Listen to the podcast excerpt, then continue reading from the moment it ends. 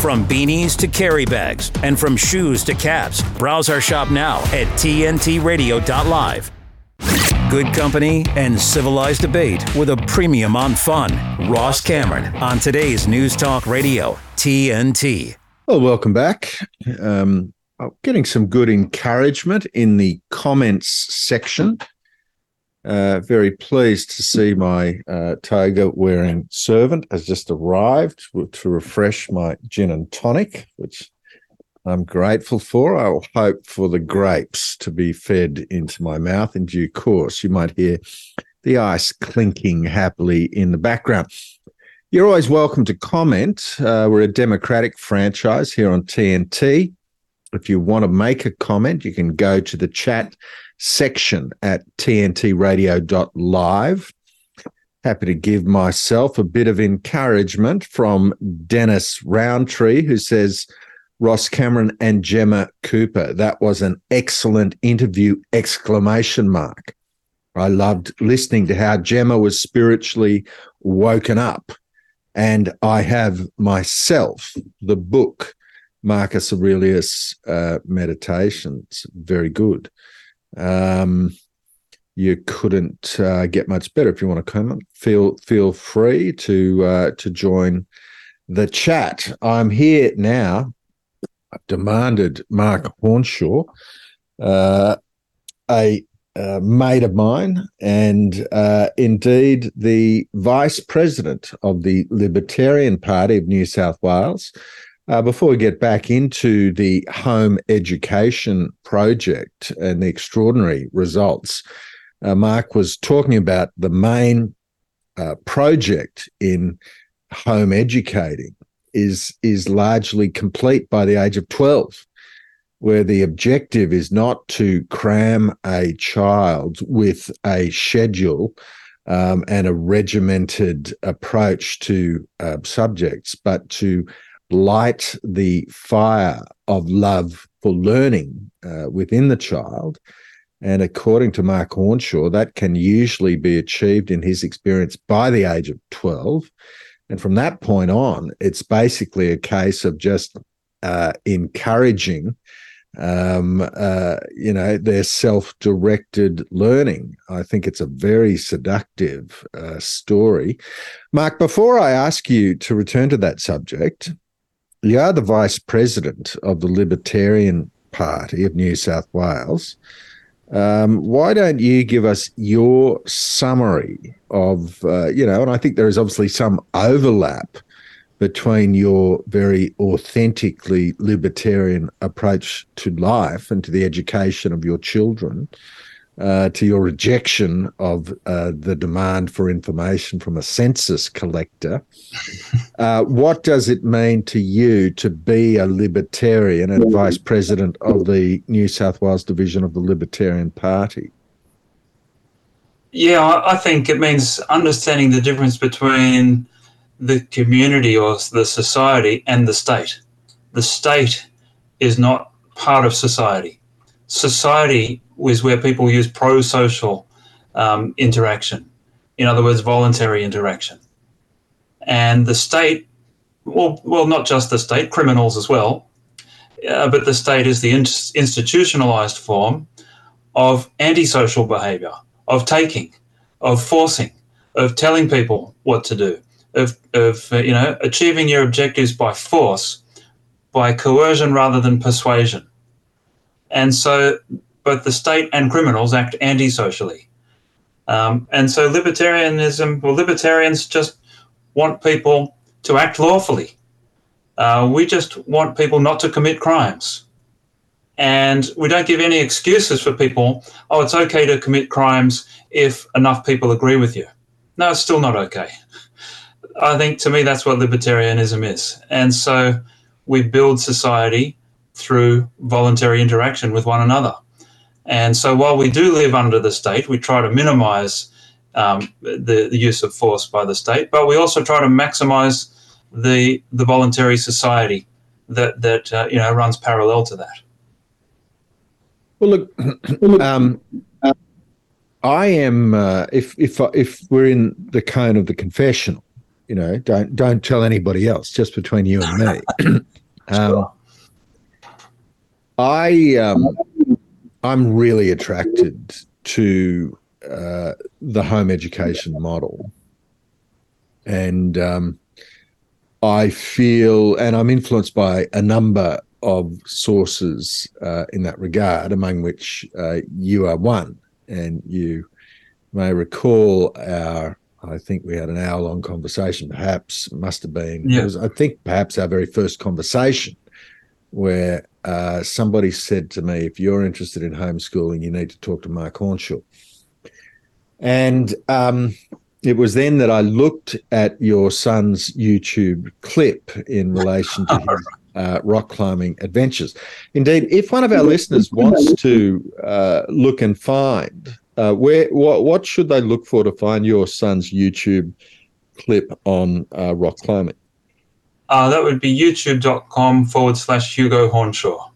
Hugo forward slash Hugo Hornshaw. Yeah. Okay. So, like around that age of 15, for kids at school, it's often the most the difficult age. It's the age where they're the most lost and the most struggling to cope.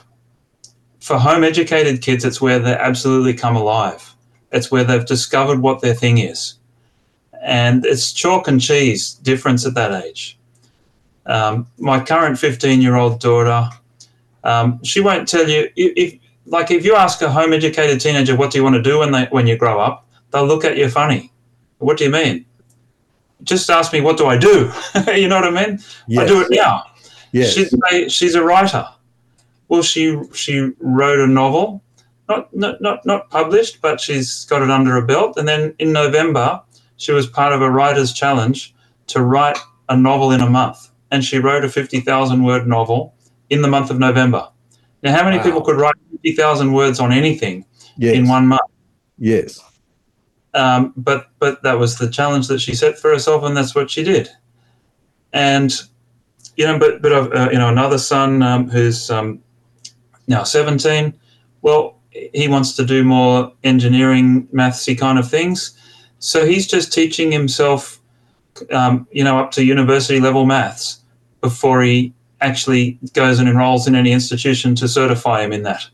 He's learning it himself first um, not relying on, on even university to actually teach anything. Um, but sometimes, you know, sometimes kids have a passion or an interest that doesn't turn into a vocation. Uh, a, a researcher, Peter Gray, has, um, you know, um, done a lot of sort of research on what he calls unschooled, um, uh, you know, young people. He's found, you know, there's a much higher proportion of unschooled kids end up with a vocation that's they're also their hobby, you know, that's also their, their creative endeavor. Right. But not always. Yeah. Like it but but being able to find out what you like and push into it hard and get good at it is a transferable skill. yes. So so if your thing is circus tricks, which which one of my older boys um, was, and he would do circus tricks and he would you know set up ropes and he would juggle and he would unicycle and he would um, tightrope walk and he would do you know circus tricks for hours a day and didn't end up with a career in the circus ended up with it d- doing a trade but being able to do something and like it and learn about it you can then transfer that to something else much more than the people that say, oh, no, you have to do a little bit of geography just in case, and you have to do a little bit of history just in case, and you have to do a little bit of maths and a little bit of this and a little and these 40 minute compartments at school, and you forget all of it. And it's all just isolated facts and isolated particles of data that you forget as soon as you walk out of the test. Actually, that's not a transferable skill. Even like I did, doing well in exams, I did well in exams at school. Um, but you never do an exam again in the rest of life. Yeah. Cram studying is not actually a skill that you need. Yes. Um, um, knowing what you like doing and doing it is is what you need to do to, to be good at anything else in life. Um, so we, we've also given our kids opportunities to be involved in home businesses. We used to have when our when our older kids were were younger. So this was sort of, uh, you know, 14 years ago now, we had a go karting business and we had a, an inflatable track and electric go karts, and we used to go to kids' parties. So their weekends were about running a business, serving other kids, and it's a kid friendly business, of course, because yes. it's doing parties. But they learn to be producers. So, so having a, an interest doesn't just mean, oh yeah, I, I like Marvel movies. You know, if you ask a school kid, oh yeah, I like I like movies, or I like you know, but they're consumers of those things, not producers of them.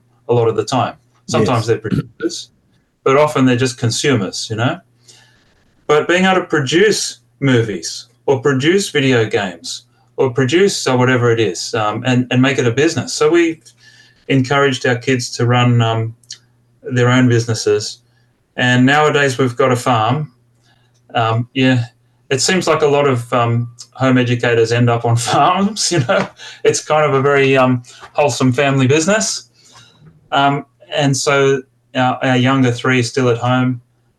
you know, you can't sort of require them to to want to do that forever. It ends up being something that um, they that they say thanks very much. I've learned a lot, but now I want to do something else. And you've got to, of course, have an open hand. But but a farm is also a great way to learn um, a lot of business skills and things.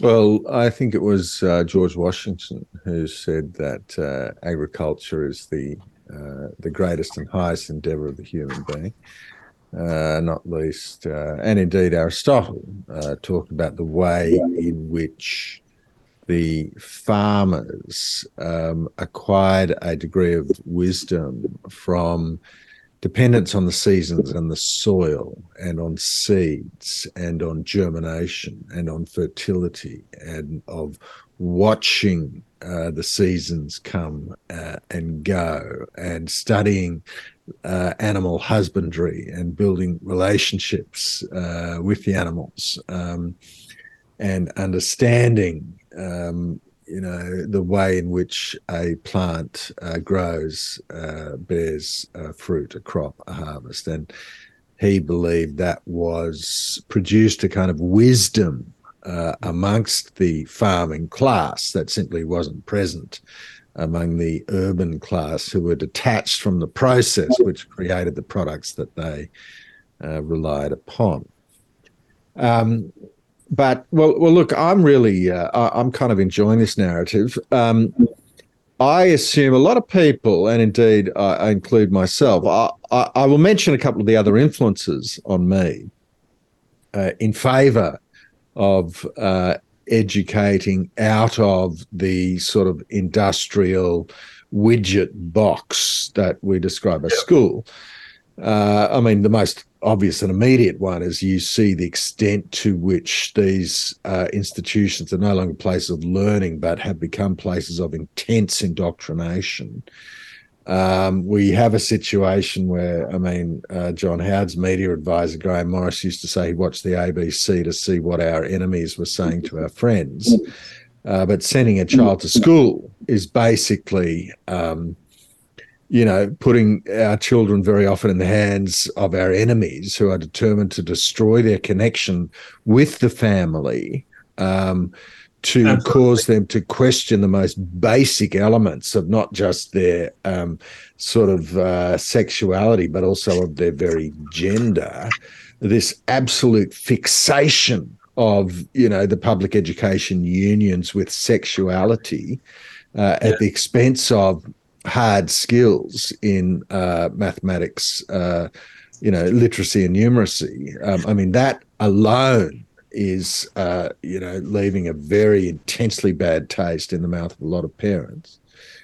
Yeah. I think likewise during lockdown, in a way, was a kind of an un- unexpected blessing in that kind of showed uh, parents in some cases how little their children were actually learning.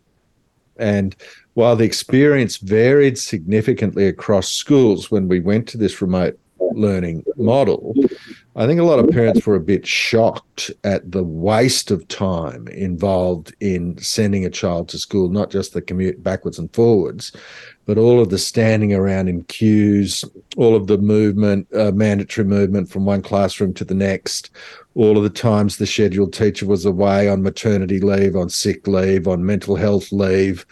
Um, you know, all of the times the substitute teacher came in who had no idea about who any of the students were um, the fact that you had to try and teach a group of you know 26 28 30 kids who were at very different stages of aptitude and experience and learning and you wound up with a kind of a lowest common denominator, denominator product.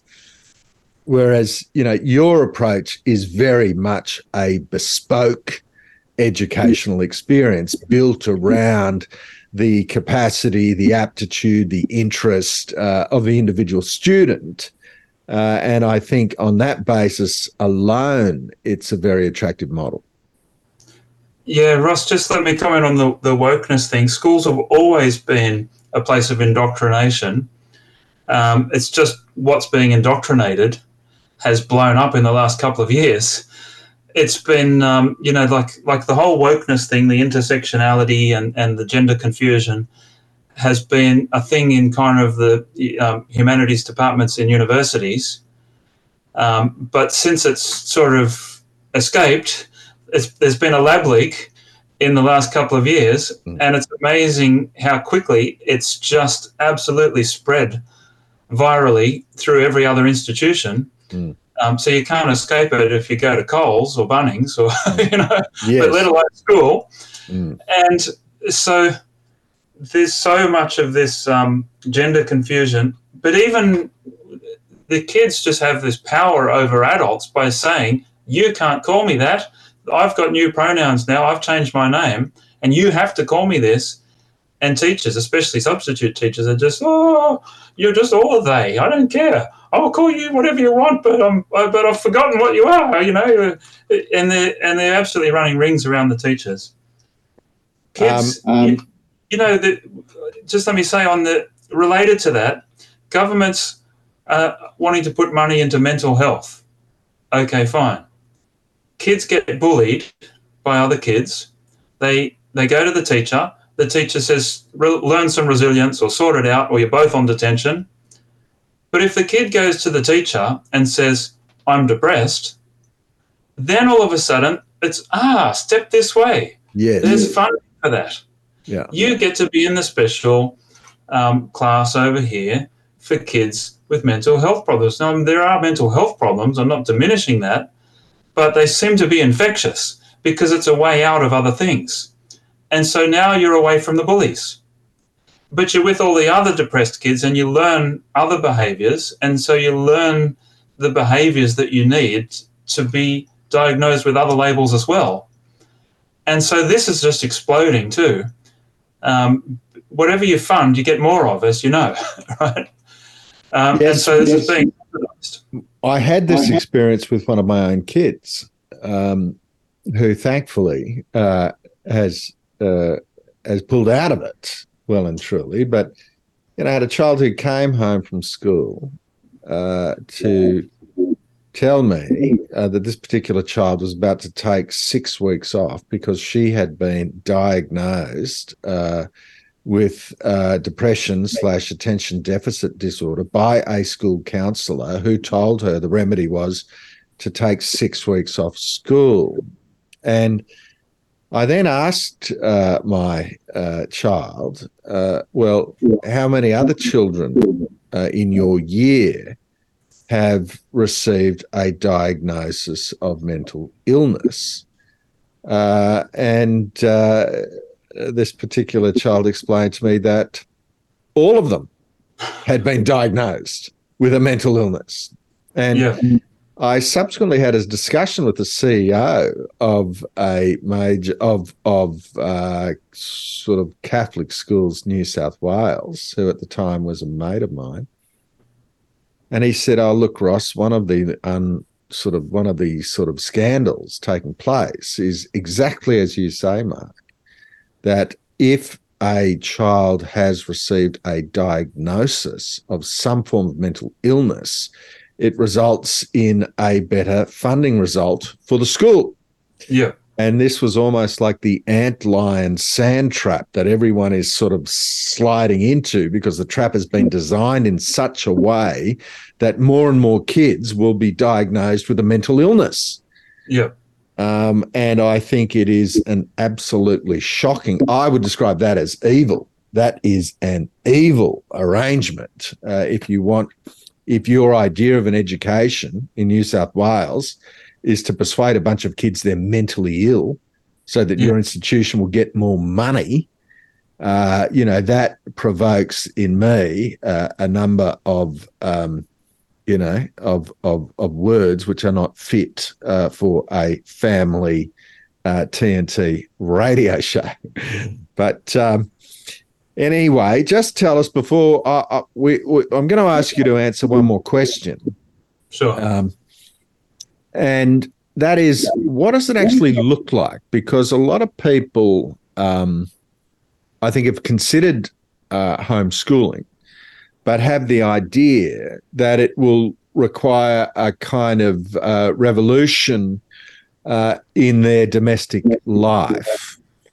And uh, sorry, I've I've used by habit the word homeschooling again. You're saying it's explicitly not what is it's not schooling, and I think perhaps that's one of the reasons why people are a bit intimidated about it because they imagine one or both parents, in effect, having to stand in the place of the Prussian uh, militarist, uh, schedule driven, um, uh, curriculum dominated uh, teacher and they just feel, well, I can't possibly do that and fulfill all of the other obligations already stretching me thin and pulling me tight. So just why don't you just describe you've done it now six times, you're still doing it. What what does it actually look like on the home front at the coalface? Like, yeah, what it looks like is family life. Now it does require um, a sacrifice. You know, some people do it as single parents and, and as working parents, but that's very difficult. But actually, doing it more like school, school at home, like we sometimes say, is actually the easier way for parents to be able to just say, to, to do it more like school is efficient. One teacher gets to teach 30 students. It's actually quite efficient to do it that way. To do it the more unschooly way, the more self directed learning way, actually requires even more of the parents because you've got to kind of just be around, interacting with your kids, ready for there to be accidental learning at any at any time. It's kind of less scheduled, but therefore you have to be even more available, if you know what I mean. So just saying here's your textbooks and here's your worksheets and here's your computer pro there are those things and there are plenty of people that do it that way and there are plenty of online um, syllabuses that you can buy and, and things like that so there are different methods for different people. And so the people that want it to be more schooly can do that. Um, and it is kind of easier for parents. And the people that want it to do it more natural learning sort of style can do that too. There isn't really a, a one size fits all. In our house, it's been more of a, a natural learning. Some of our kids haven't actually learned to read until about 10 years old. But then by 12 years old, have read every book in the house because it hasn't been forced on them. They've actually wanted to learn to read, and then they learn to read really quickly, and then they actually want to read. It's for a purpose rather than just because you're told to do so by the teacher, kind of thing. So it's it's different for every family. I'm going to give you a gold star. Um, I'm going to give you a high distinction. Um, you know, I, I don't say it lightly when I say you are a bit of an inspiration to me. I mean, we shall see uh, what happens now.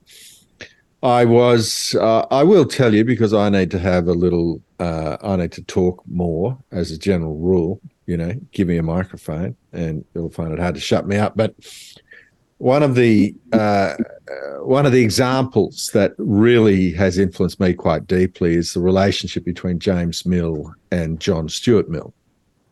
And uh, yeah. James Mill was uh, home educated, and um, his there were two boys in his family. His father was a cobbler, a bootmaker, originally in Edinburgh. Then they moved to a very little town called Bridgewater Mill in Scotland, and father continued his work as a bootmaker. And but they found in James Mill uh, this sort of uh, somewhat precocious, uh, certainly hungry to learn, and they made the difficult decision to send one boy uh, into the bootmaker's shop with his father, uh, while James, the older brother, while James was kept at home with his mother, and in just a two-room little cottage uh, by uh, the mill, uh, he was given access to a library and taught himself uh, largely both Greek and Latin.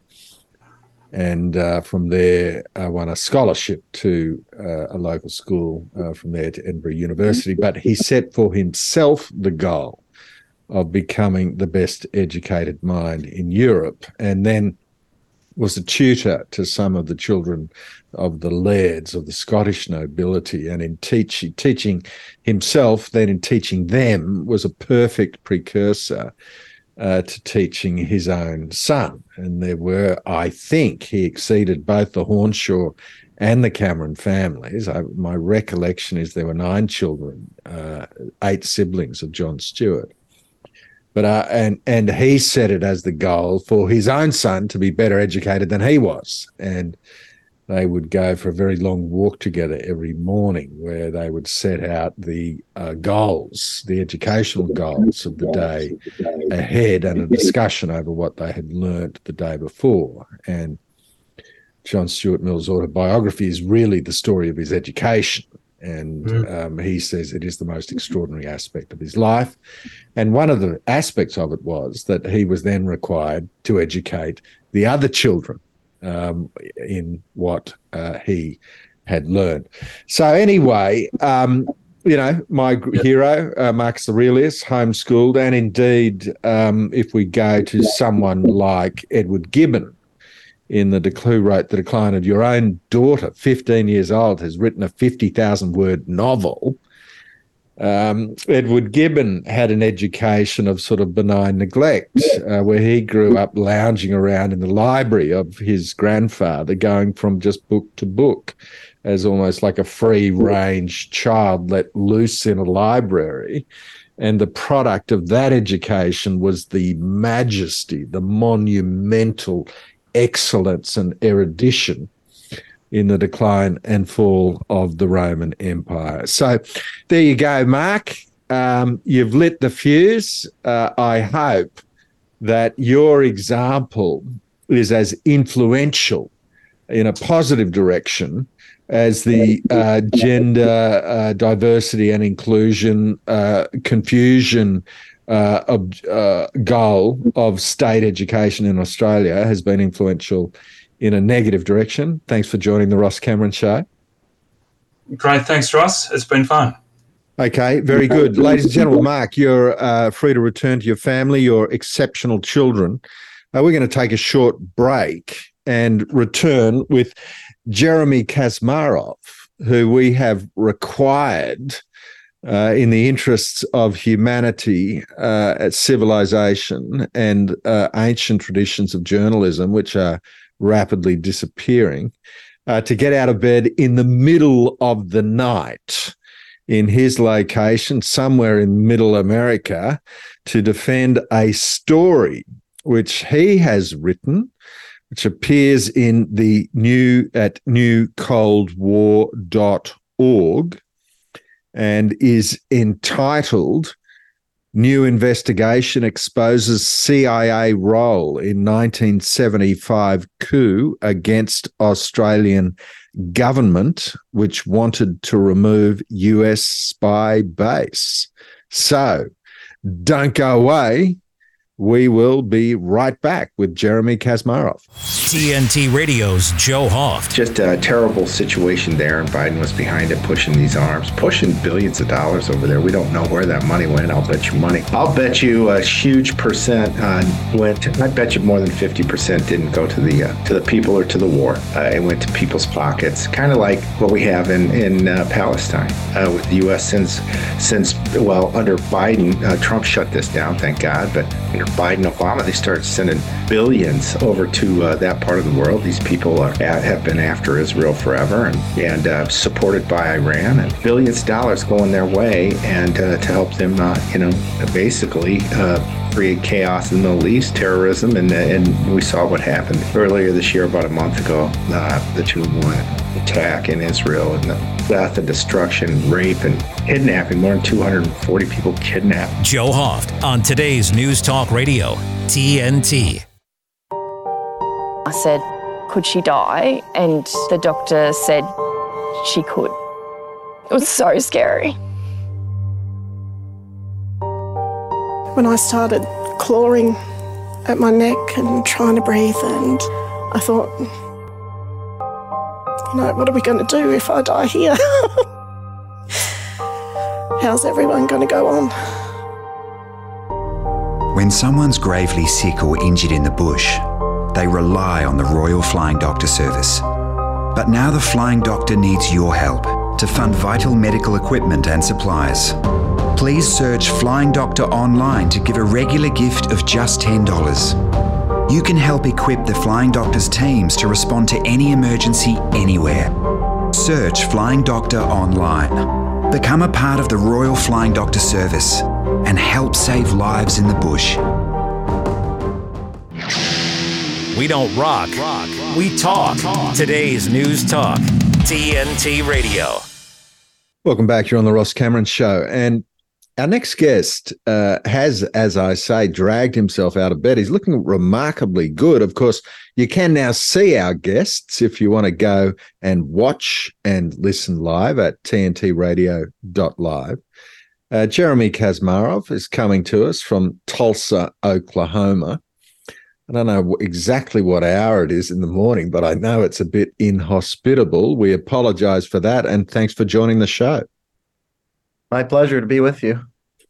Well, listen, I mentioned that this article appears in newcoldwar.org, uh, but it's actually reproduced from its original source. Uh, why don't you tell us where uh, the article was originally produced and what was the prompt that caused you to write it?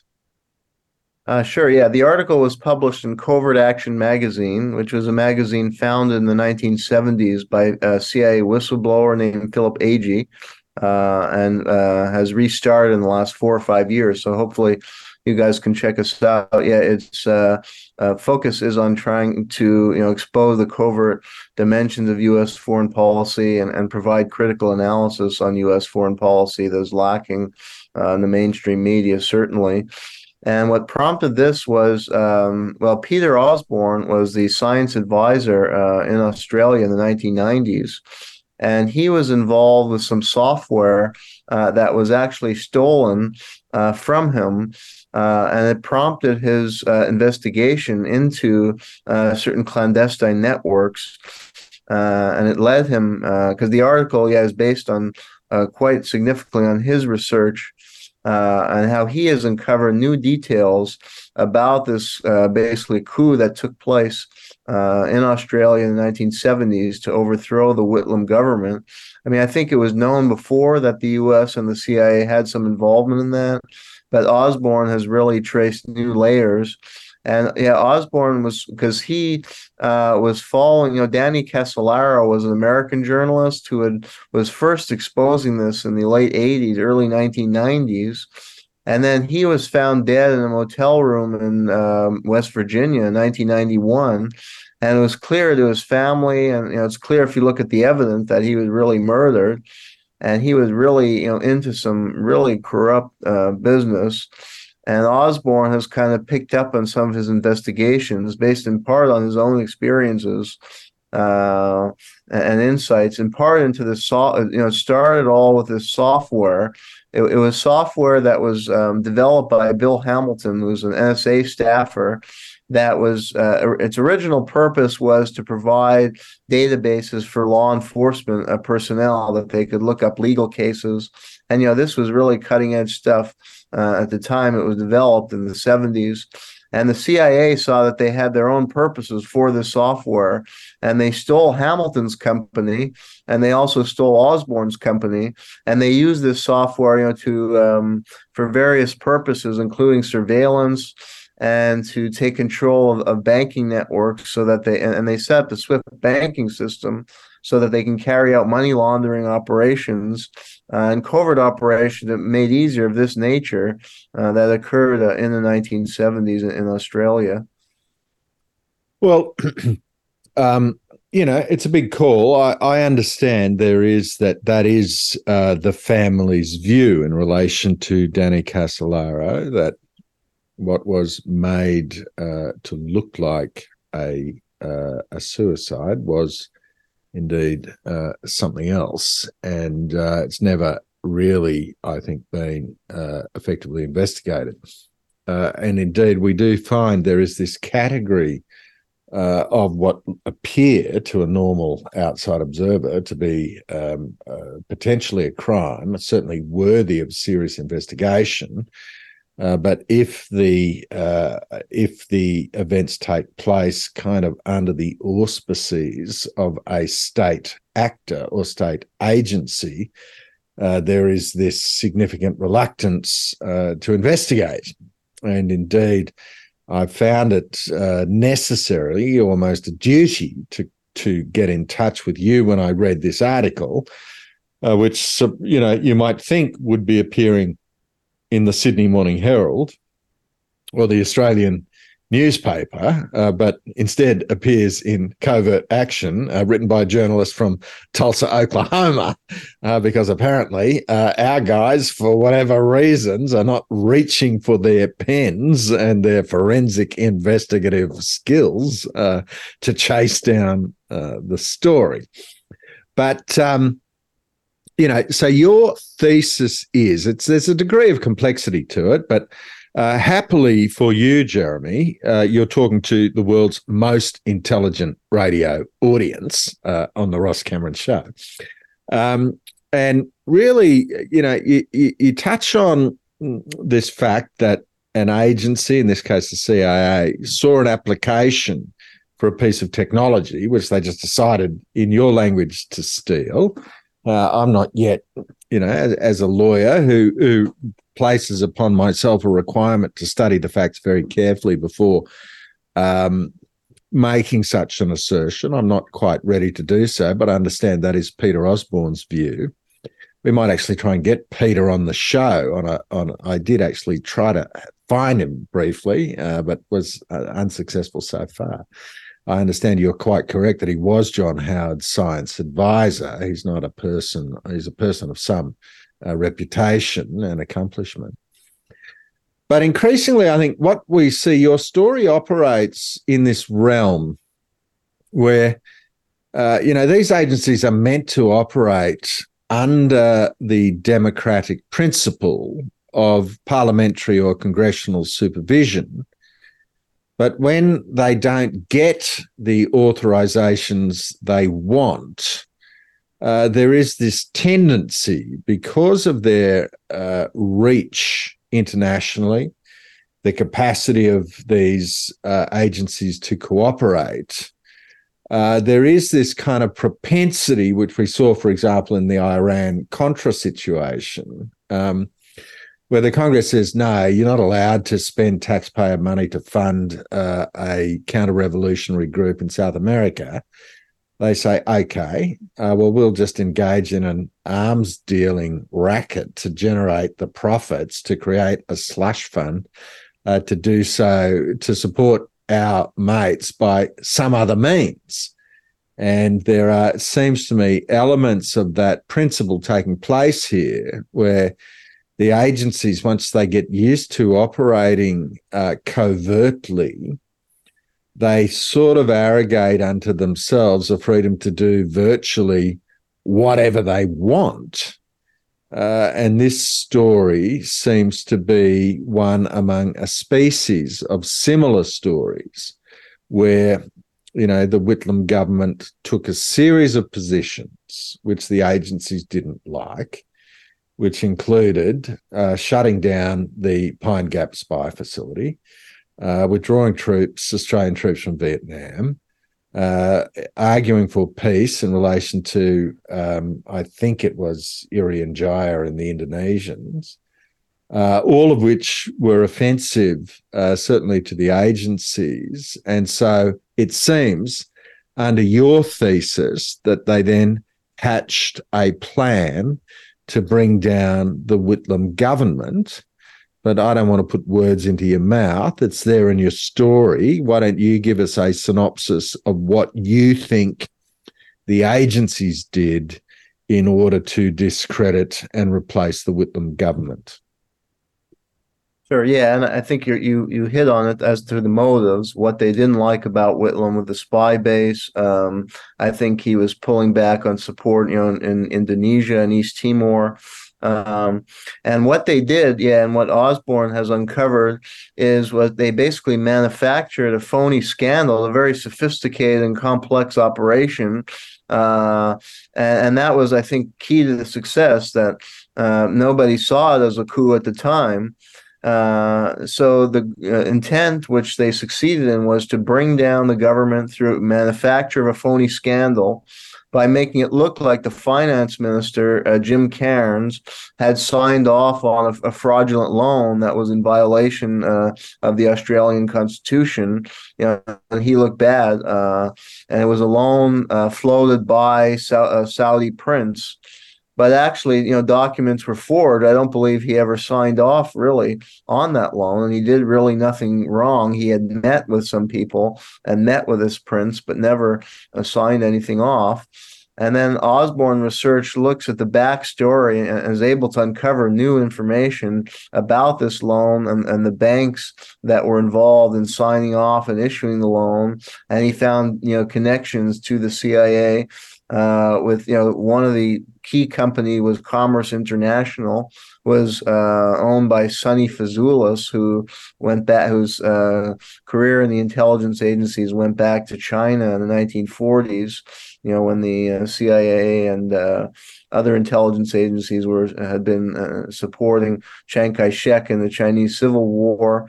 and he was also a liaison between the CIA and the mafia and there was also another bank uh, that was crucial was Mercantile Bank, whose legal counsel was Paul Helliwell, uh, who's also an old CIA hand who was a CIA liaison with the mafia as well and was a uh, you know had set up money laundering banks for the CIA and there, yeah, the fingerprint people like William Colby had uh, met with this prince and was, was, supposedly reporting to Henry Kissinger. Uh, and then there was a, a, shadowy figure named Robert Booth Nichols, who seems to be the key figure enticing uh, Cairns into these meetings.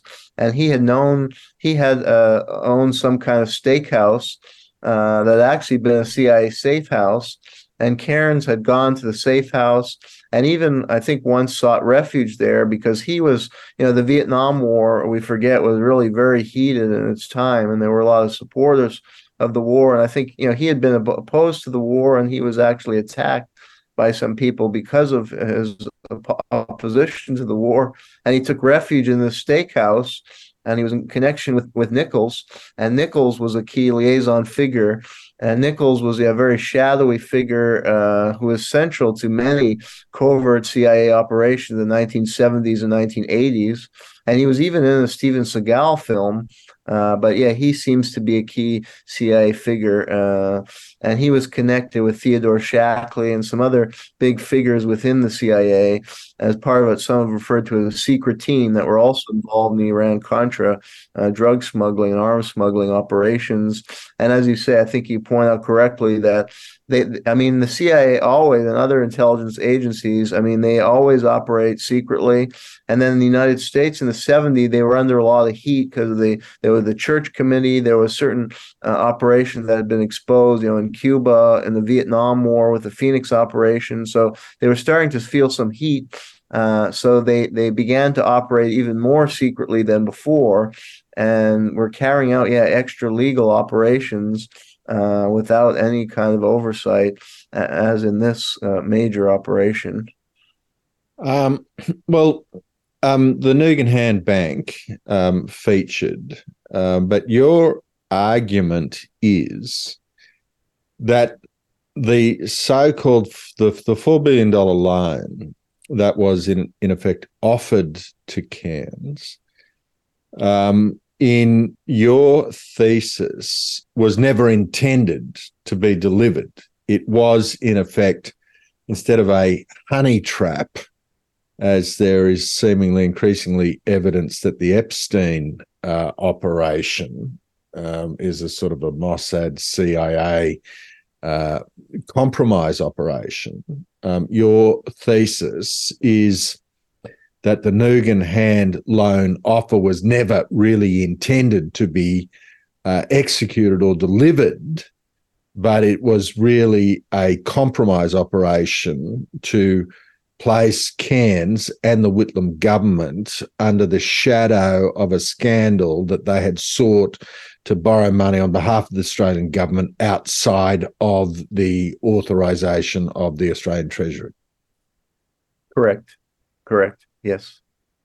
And you are um, okay. Well, look, I'm told we have to take a short break, Jeremy. Haven't you gotten out? Haven't gotten you out of bed so early we're going to demand that you remain at your post until we return in about 90 seconds. Stay with us, ladies and gentlemen. You're on The Ross Cameron Show. De-weaponizing weather with reality and perspective. Well, of course, the biggest story in climate right now is Vice President Kamala Harris leaves for the climate conference with the biggest carbon footprint in history.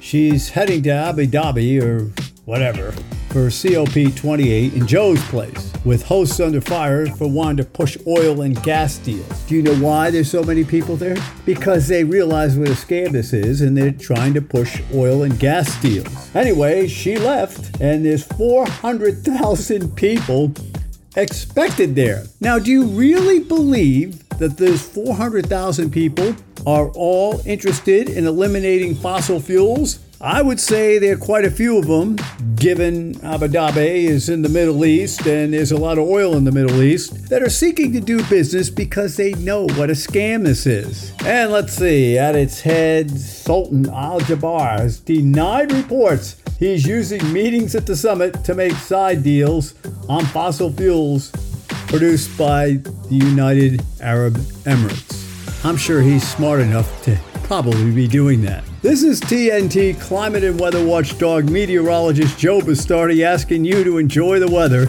even if we can't go over to Abu Dhabi, because it's the only weather you got. When the world's endangered animals need help most, when their lives are at greatest risk, when they would otherwise be lost, the International Fund for Animal Welfare is there, taking action to rescue the animals we love to protect them and their threatened natural habitats. See how you can help animals and people thrive together at joinifall.org. You're with Ross Cameron on today's News Talk, TNT Radio. Well, g'day, welcome back. Uh, we're actually with Jeremy Kuzmarov from uh, Tulsa, Oklahoma. It's an interesting combination of uh, names, Jeremy Kuzmarov. Uh, what is the Kuzmarov story? Where, where, where, where do you come from? Uh, well, I was born in Montreal, Canada. Uh, a lot of my family uh, comes from Russia and Eastern Europe. Uh, we're Jewish, so. Okay. Well, um, I sort of wish um, I was Jewish. I see that uh, the most recently elected uh, president of uh, a South American country, Argentina, uh, Javier Milei, looks to be seriously contemplating conversion to Judaism. Uh, I know that uh, Judaism is one of the religions that doesn't really encourage conversion. you go to a rabbi and say, "I want to become a Jew," he'll say, "What's wrong with you? you know, have, you have you seriously thought about what you are considering?" Um, well, Jeremy, tell us what you know. You, you're wading into. You're sort of wading into a um, you know bit of a rabbit hole here with one of the biggest, toughest bullies in the playground. Um, what makes Jeremy Kuzmarov the kind of guy who's going to write this kind of an article um, as opposed to all of the other sheep who are just sort of bleating uh, in in harmony with the the deep state, doing exactly as the agencies wish. Uh, well, I yeah, I got into this topic uh, as a as a graduate student. Actually, a, a book uh, by Alfred McCoy uh, on the drug trade and the CIA, because I actually I had a background in criminology and I was doing a, a, thesis on the drug war. And I kind of started to get into that murky world then when I read Alfred W. McCoy's book, The Politics of Heroin uh, CIA Complicity in the Global Drug Trade. Was a real eye opener for me uh, as a naive young man, uh, yeah, who had, uh, you know, um, you know, uh, was conditioned by that media uh, to think certain ways or you know never explored these uh, or heard about this kind of stuff before. So i guess my you know curiosity got the better of me and uh, got into this kind of stuff and uh, you know ended up working with covert action magazine uh, so yeah, well, there is a very interesting. Uh, it's an interesting subject, the role of um, narcotics um, and in intelligence agencies. And I think part of the attraction is where you get these agencies who are needing a source of, of funds, which is outside of congressional or parliamentary supervision. Uh, both the drugs trade and indeed the arms trade uh, become pretty attractive and interesting uh, to uh, indeed government agencies. And I think there is a fair bit of evidence, for example, that the US sort of has pretty fairly actively protected the heroin trade in Afghanistan for its own strategic purposes. If I'm not wrong, I'm happy to be corrected. You're more expert on the subject than me. Yeah, well, from what I've uh, from the research I've done, it would even go further than just protecting these networks. Yeah, and there is a long pattern of that you know, and what McCoy exposed uh, during the Vietnam War is, you know, the U.S. ended up allying in the, you know, Golden Triangle region in Thailand and Laos, as well as South Vietnam, with very corrupt elements uh, who were central players in the regional drug trade. And then, you know, the Nugan Hand Bank was set up really as a drug laundering, money laundering front for drug major drug trafficking organization, and it was set up by Michael Hand, who was an ex Green Beret. Uh, and I think it was directly, there were certain CIA operatives who may have been directly trafficking in drugs uh, to finance covert operation, you know, in the Golden Triangle and using the Nugan Hand Bank as a kind of beachhead. As well, there are operations in, in South America. So I would agree, yeah, they are often protecting drug trafficking networks. And sometimes it may go further that they're directly uh, of course, yeah, maybe they, uh, you know, they make sure that they're not, you know, their hand. I mean, difficult to finger them as far as any law enforcement investigation, but they're behind the scenes uh, profiting uh, from some drug smuggling operations. And we saw that, you know, it came to light in the Iran Contra affair that Oliver North was quite directly involved in uh, drug trafficking to raise revenues for the Contras after Congress had cut off aid in the 1980s. Yeah, well, now we see, um, you know, the, the rest of the world sort of says, well, if the US can do it, we can do it. And we find that an organization like Hezbollah, one of the things that sends a sort of a chill up my spine if the problems in Gaza were to escalate to in to directly engage Hezbollah. Uh, because we know that Hezbollah has been working very closely for over a decade with the most organized drug cartels in South America. And that when Syria and Iran basically said, lads, we'd love to give you more cash, but we just don't have enough to give you under the influence of sanctions in particular.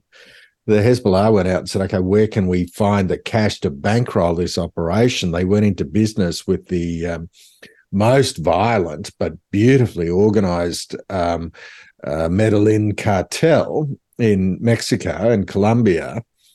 And they established distribution networks for, in particular, cocaine throughout major cities in the United States. All those networks remain in place, uh, but completely lubricated by drug money. Uh, so American sort of fentanyl and cocaine and heroin users were basically funding uh, Hezbollah for the last couple of decades. It's kind of good money if you can make it. Yeah, I mean, drug money. I think it's so there's so much money that it's just uh, so alluring, uh, and it's a way, yeah, for whether terrorist groups uh, or sometimes you know government clandestine agencies. Uh, that's where they go to, and unfortunately, yeah, there are banks, you know, uh, that are complicit in this. Yes, amen. Well, listen, Jeremy Kuzmarov, you're a first-time guest. Uh, you've done a great job. We have really enjoyed having you. You're a courageous uh, man. Uh, we love the fact you've gotten out of bed early for us. We've been enlightened and educated. So we give you our blessing, send you on your way. Go well. Thanks for being on the Ross Cameron Show. My pleasure. It's great to be There it is. You. Ladies and gentlemen, good night. Go well. Sunday school is over. Enjoy the news. We'll be back next week live in sound and pictures on TNT Radio.live.